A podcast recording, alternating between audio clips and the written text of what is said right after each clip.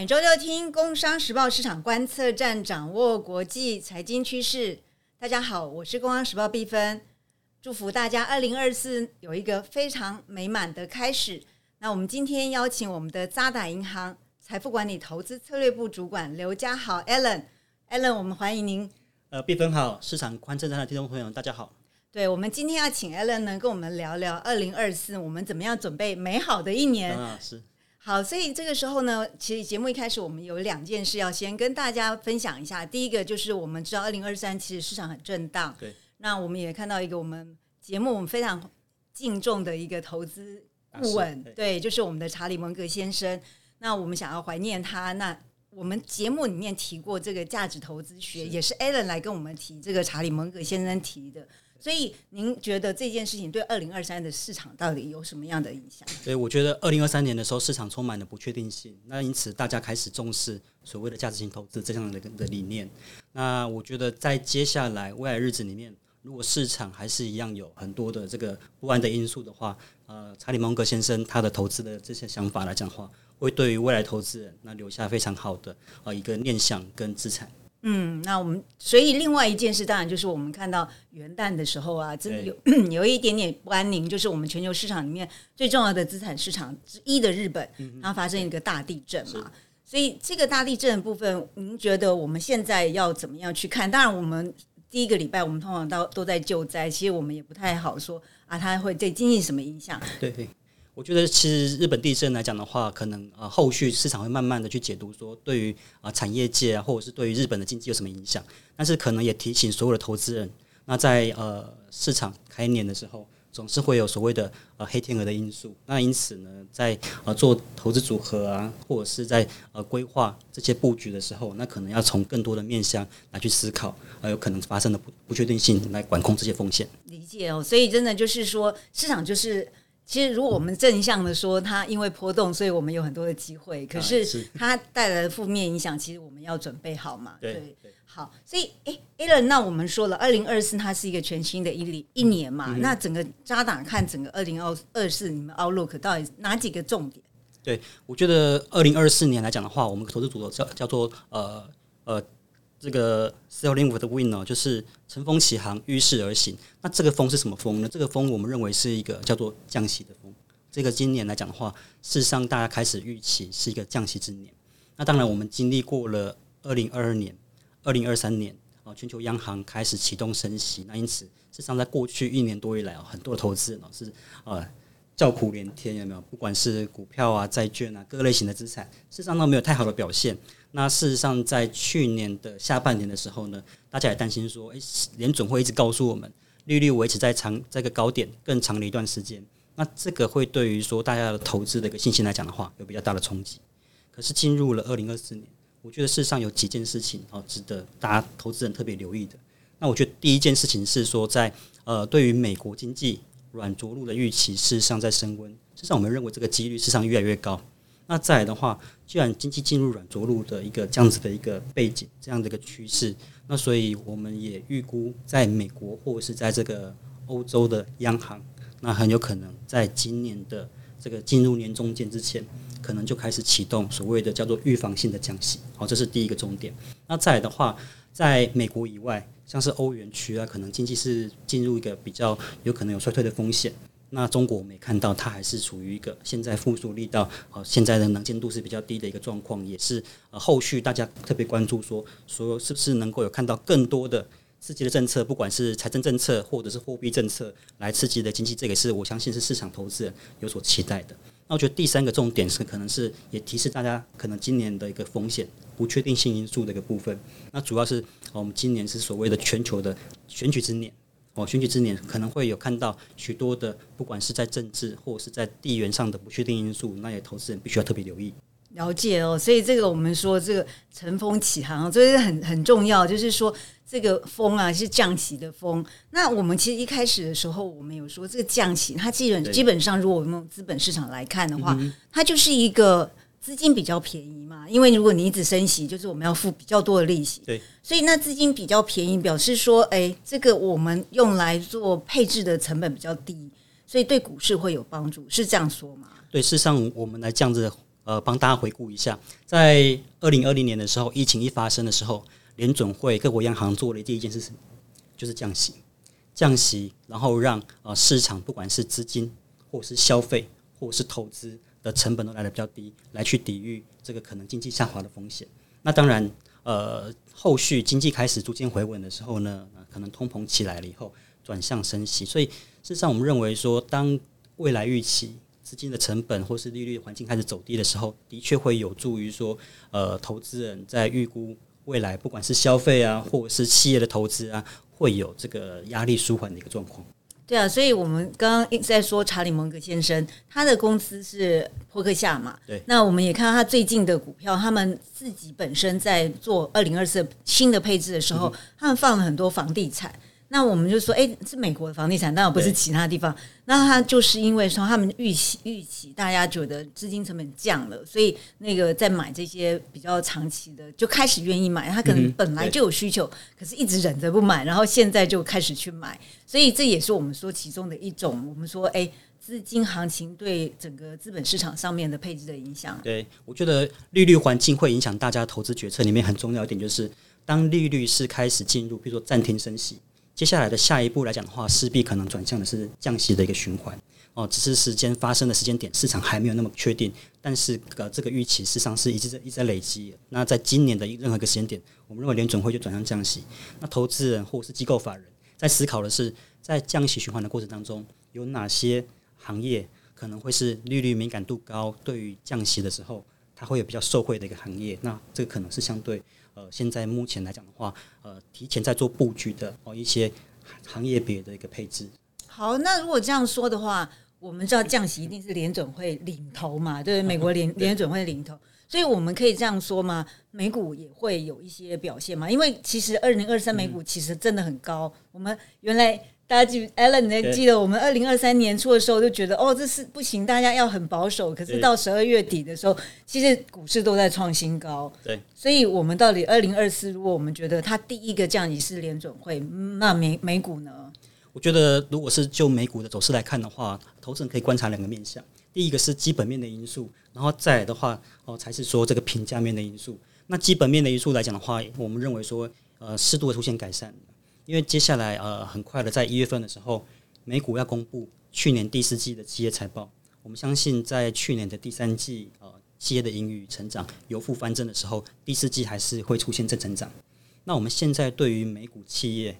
呃二零二四年的整年度的盈余预估。那几乎是有机会来到我们叫做 double digit 双位数，也就是呃差不多是十个 percent 到十一个 percent 的盈余成长。所以如果盈余的走势来讲话是在连续成长的话，那表示说企业的基本面的状况事实上不太差。再来的话就是当呃企业这个经营的环境是在逐步改善，因为去年一整年即使到现在都是一个利率偏高的环境。那接下来的话至少不再升息，甚至利率开始往下走的时候，那当然对于企业的经营、企业的成本。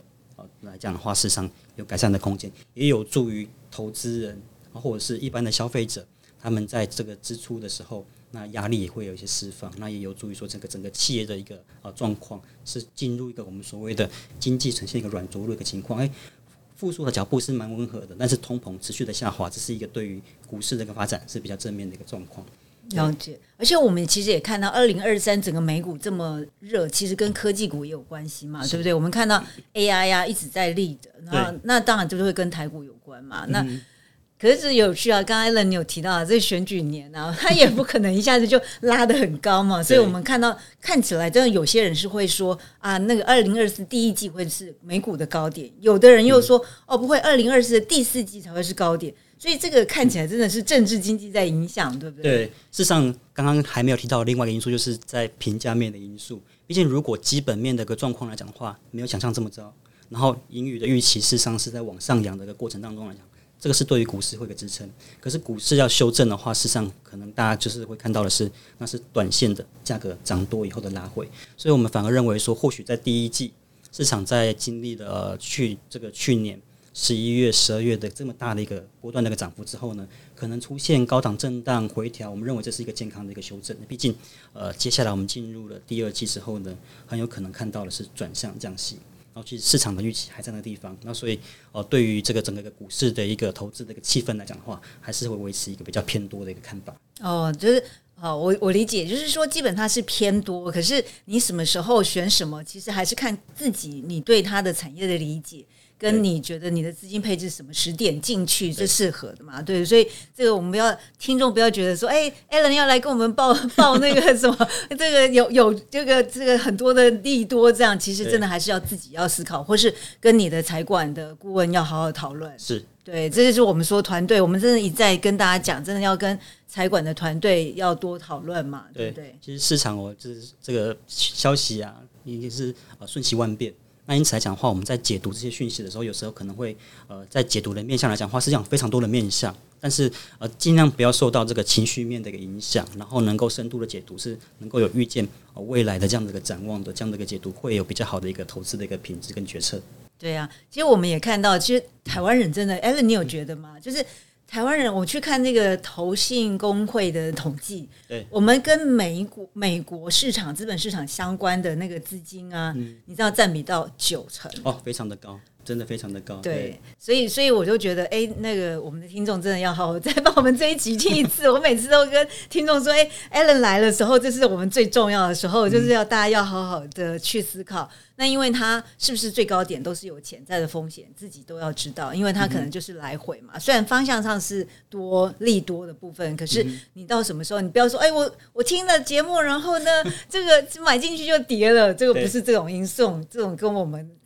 在跟大家介绍的时候的我们的 purpose 嘛，对对对。好，那另外一个部分就是说，哎，我看那个二零二三有很多股市在创新高，对，有很多的新高的名单当中没有日股，嗯嗯嗯，就是，哎，那我很惊讶，我们也谈过好几次日股嘛，所以这个问题在哪里？事实上，呃，二零二三年日本股市的涨幅应该还是排在全球的前几名，应该有超过二十个 percent 以上。那就算它的一个指数来讲话，没有创下。非常久远以前的历史新高，但是日本股市至少也创下了超过二十几年来的新高点。目前的呃呃这个呃日经二五指数已经来到了超过三万点以上。那事实上呃就算是在这个去年的第四季涨多之后呢，在高档震荡，但是我们是我们看到整个一个多头的格局来讲话，还是维持在一个偏多的一个这这样的状况。对。那我们知道，就是说基本上日元。